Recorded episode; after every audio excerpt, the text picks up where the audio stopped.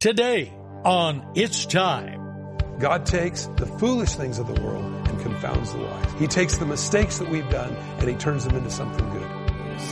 I hear the calling, it's time. It's time. It's time. Welcome to It's Time, the daily Bible teaching program of Mike Kessler, pastor of the River Christian Fellowship in Twin Falls, Idaho. Today, we're going verse by verse through the New Testament book of Acts. So follow along as we join Pastor Mike.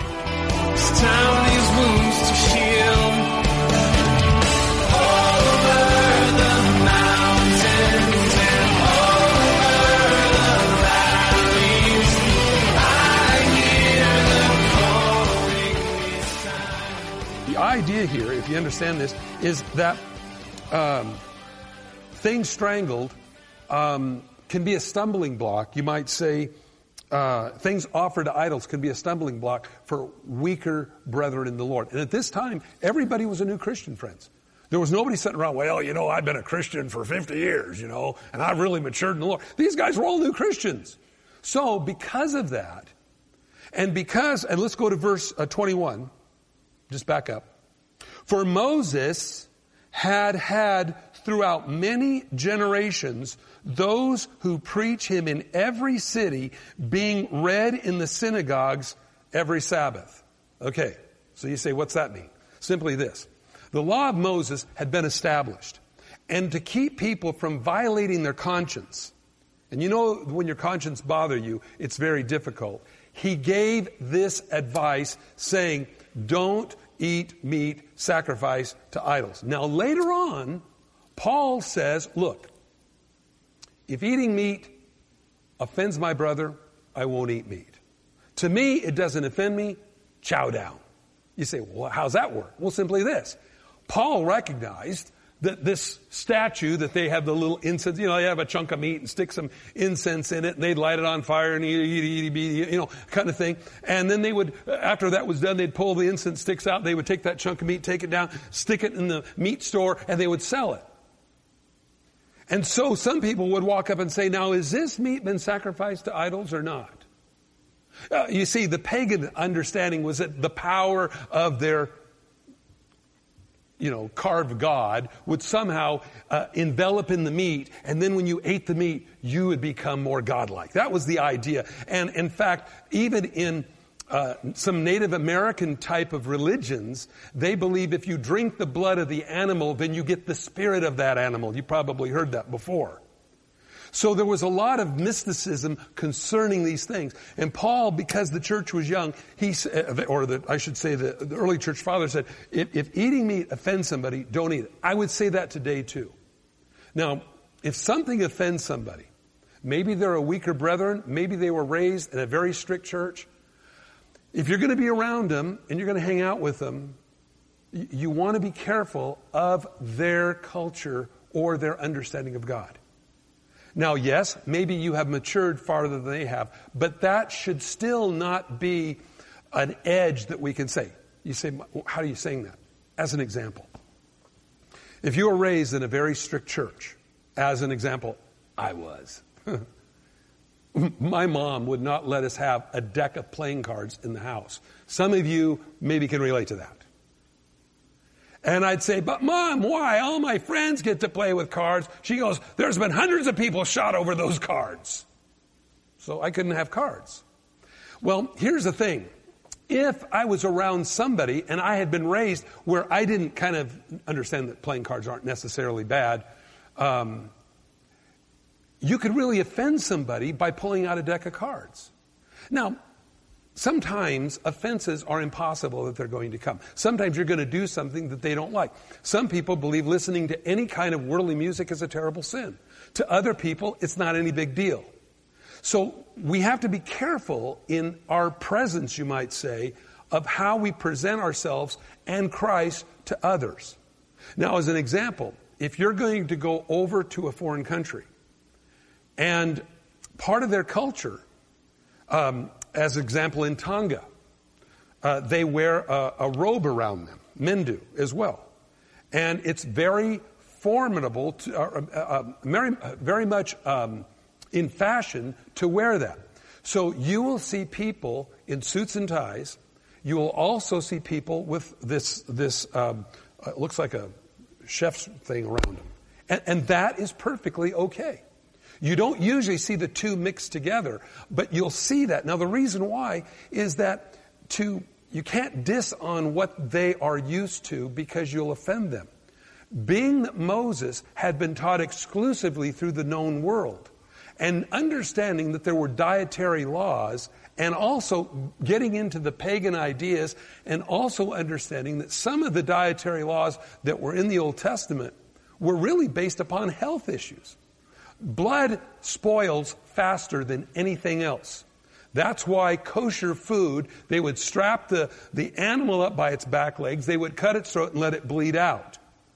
But pagans wouldn't do that. They would strangle the animal, oftentimes leaving the blood in the animal, and then cut it up, and, you know, they had their ideas. So, make a long story short. He said that you abstain from things offered to idols, from blood, from things strangle, from sexual immorality. If you do, if you keep yourselves from these, you will do well. Now, addressing this particular issue. Now, this word, sexual immorality, is, is fornication, and of course, we all know that this is one of the great, you might say, plights in our nation, in the world today, is, is we have babies born out of wedlock, we, we, uh, children don't have dads, we have all these issues that are a direct result of not obeying what it says here. And that has never really been modified, uh, even to the present day. So, so understanding that, that your body is the temple of the Holy Spirit, I know it's hard sometimes to stay pure, but God has commanded us to do that. You're the winner in the long run. That's just all there is to it. I've had people come to me and say, Mike, you know, I didn't know. I just kind of went out on a binge and I got AIDS now, and what do I do? I go, well, you're forgiven, but you're going to live with that for as long as you live, however short that might be.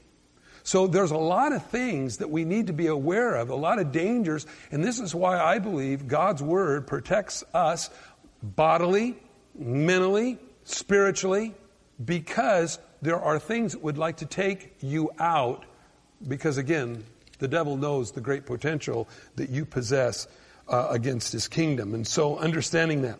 So um, moses law taught in all, all, the synagogues this kind of became a standard the church was young um, again paul later on says uh, you know if you do something that offends somebody don't do it be, be sensitive to them. Just say, well, it's not my fault that they're so spiritually immature. That's not really love. And by your good conduct and by your faith in God, they will see the freedom you have in Christ and they will grow out of it. I grew out of not having playing cards, just to let you know. Not that I have stacks of them in my house. But if I go into your house and I see a stack of uh, playing cards on your table, I don't scream anathema and run out of your house. Um, you see, because understanding that it, it's a deck of cards. Uh, the idol that they were burning the incense to is a carved chunk of wood. It's not a big deal. But if you think it's a big deal because of a person's conscience, then that can stumble them. And so, to be free of those things, these things were written that way. Now, as we go on here, so they were sent off. And they came to Antioch. And when they had gathered the multitude together, they delivered the letter. And when they read it, they rejoiced over its encouragement. Now, I like that. It was encouragement. Because whenever you're free from laws, there's a, a rejoicing.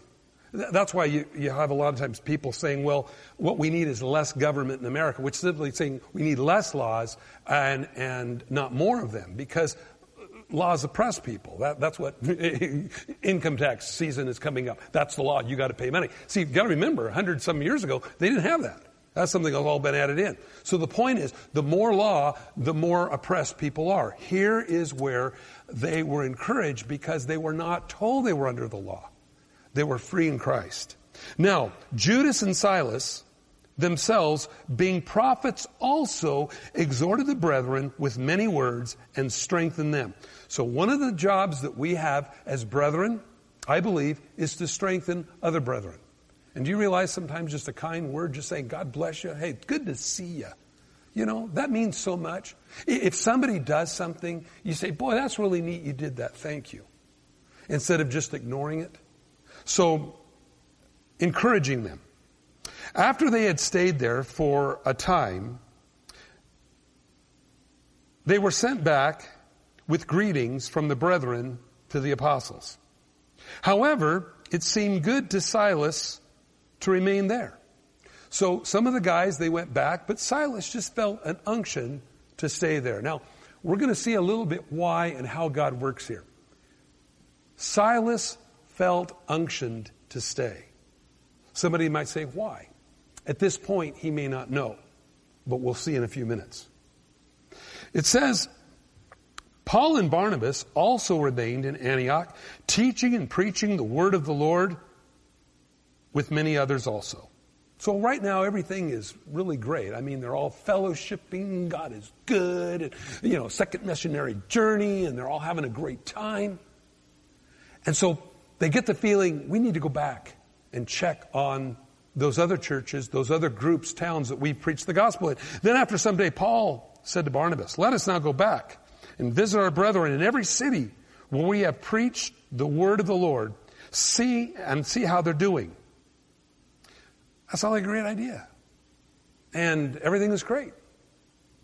But now we enter another one of these relationship issues. Now Barnabas was determined to take with him John called Mark, kind of his nephew. But Paul insisted that they should not take him with them, the one who had departed from them in Pamphylia and had not gone with them to the work. Now, Paul didn't want to take John Mark because he was afraid maybe he was going to flake out again. We don't know why John Mark went back home. It doesn't tell us why. It just says that he did. Now, maybe he got homesick. Maybe he wanted to go party. Maybe he felt the journey was too hard. There's a lot of reasons why people take a stride from the master's side.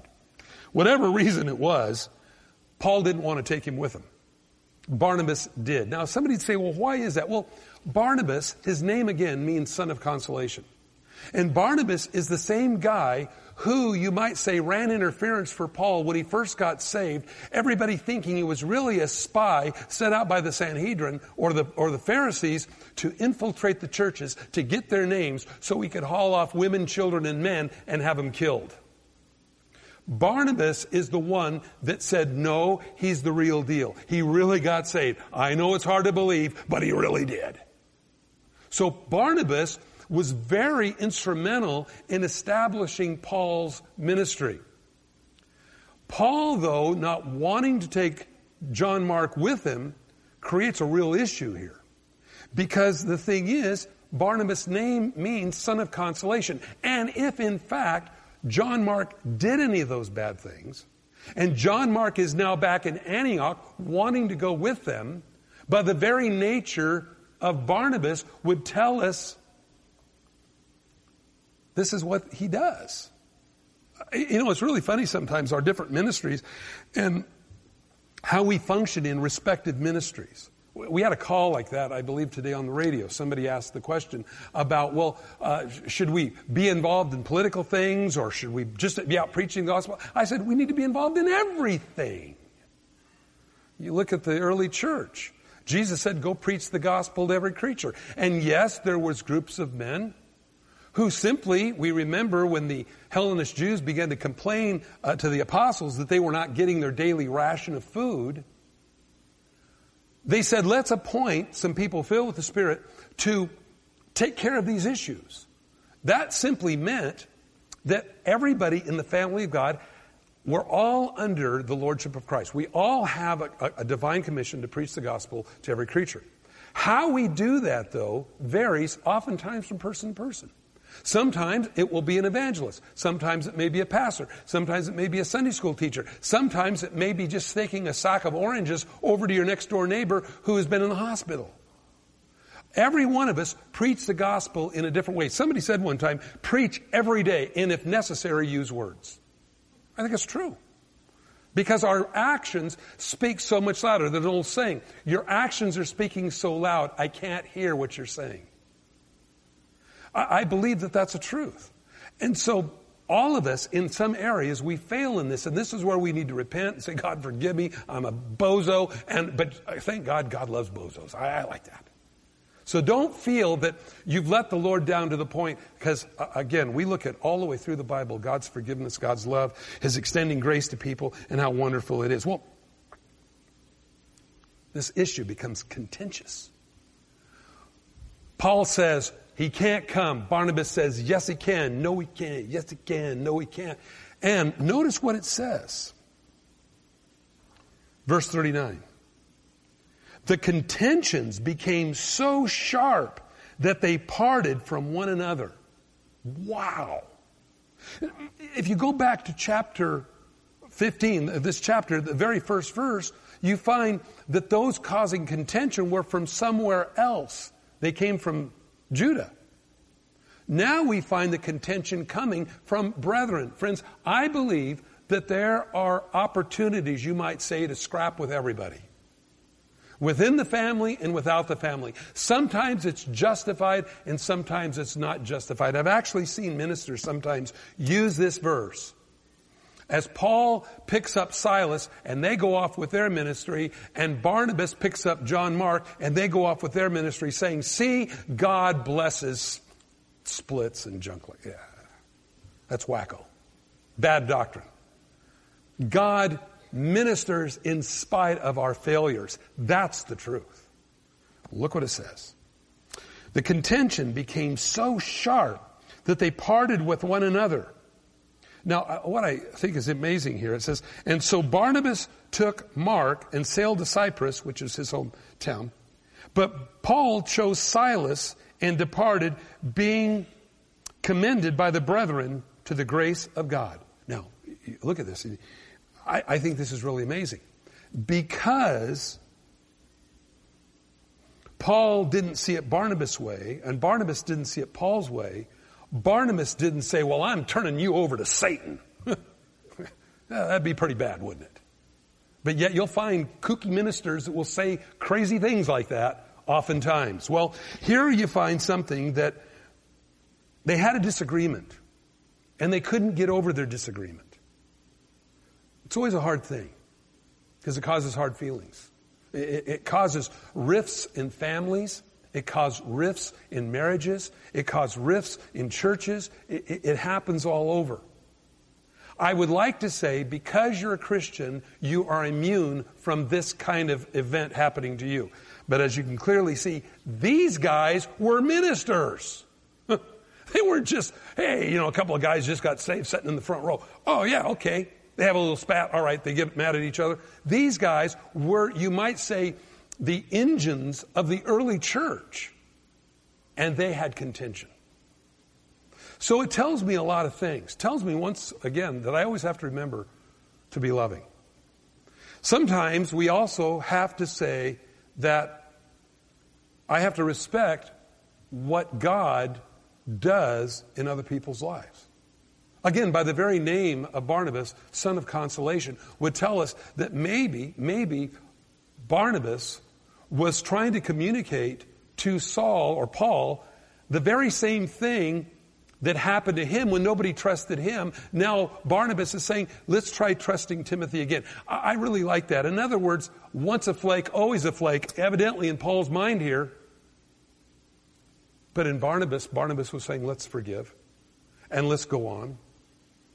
Now, here's the truth. If John Mark had gone with them, would ahead. so you have the fearsome threesome, they're out on the road again. And Timothy would have, uh, excuse me, and Mark would have, would have um, went sideways. Well, he leaves and goes sideways and let's go on. Paul could have looked at Barnabas and said, see, I told you. But instead, they split and go their separate ways.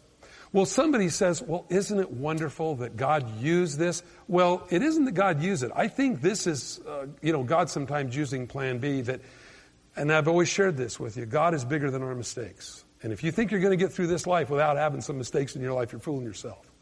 God is bigger than our mistakes. And so look who links up together. Paul now chooses Silas and departing, being commended by the brethren and the grace of God. So it met with approval of the other brethren there, and Barnabas took Silas with him. Um, excuse me, uh, uh, Paul took um, John Mark with him. No, that's not right yet. Barnabas took John Mark with him. That's right. Just checking you. Now, you might say, well, see, God used that. But here's another question. Had they not got into this tiff, maybe John Mark and Silas would have went out. Paul and Barnabas would have continued in their ministry. So I've actually seen people, again, use this verse in condoning or saying it's okay because look what happened here. Isn't it wonderful? No, it isn't wonderful. I think it, it, it's, it's a black eye. But again, I do believe that God is greater than the things we've done wrong. And friends, here's a wonderful illustration where God does that. So if you had an argument with somebody and you feel all is lost, hey, listen, God will pick up the pieces and you'll go on. Now, what I really love about this is that so Paul got angry and went back into the world. Doesn't say that. He continued in his relationship with God. Different than perhaps it was before. Maybe some strained feelings. Remember, just a few verses back, they were defending the gospel uh, to these Judaizers and going clear to Jerusalem to, to have this referee, this argument, do we have to keep the law of Moses? So these guys were tight. But it's unfortunate sometimes these things happen. Well, as it tells in verse 41. And he went through Syria and Cilicia, strengthening the churches. You see, here's what basically it means. The bottom line, God's word must go on. We all sometimes stumble, sometimes we all trip. Sometimes we don't always do what we're supposed to do. Here's the question Is God bigger than the things we've done wrong? Absolutely. And God can scrape up the pieces and do something wonderful just as if we'd never done it. Is that because, well, God blesses these wrecks that I have got myself into? No.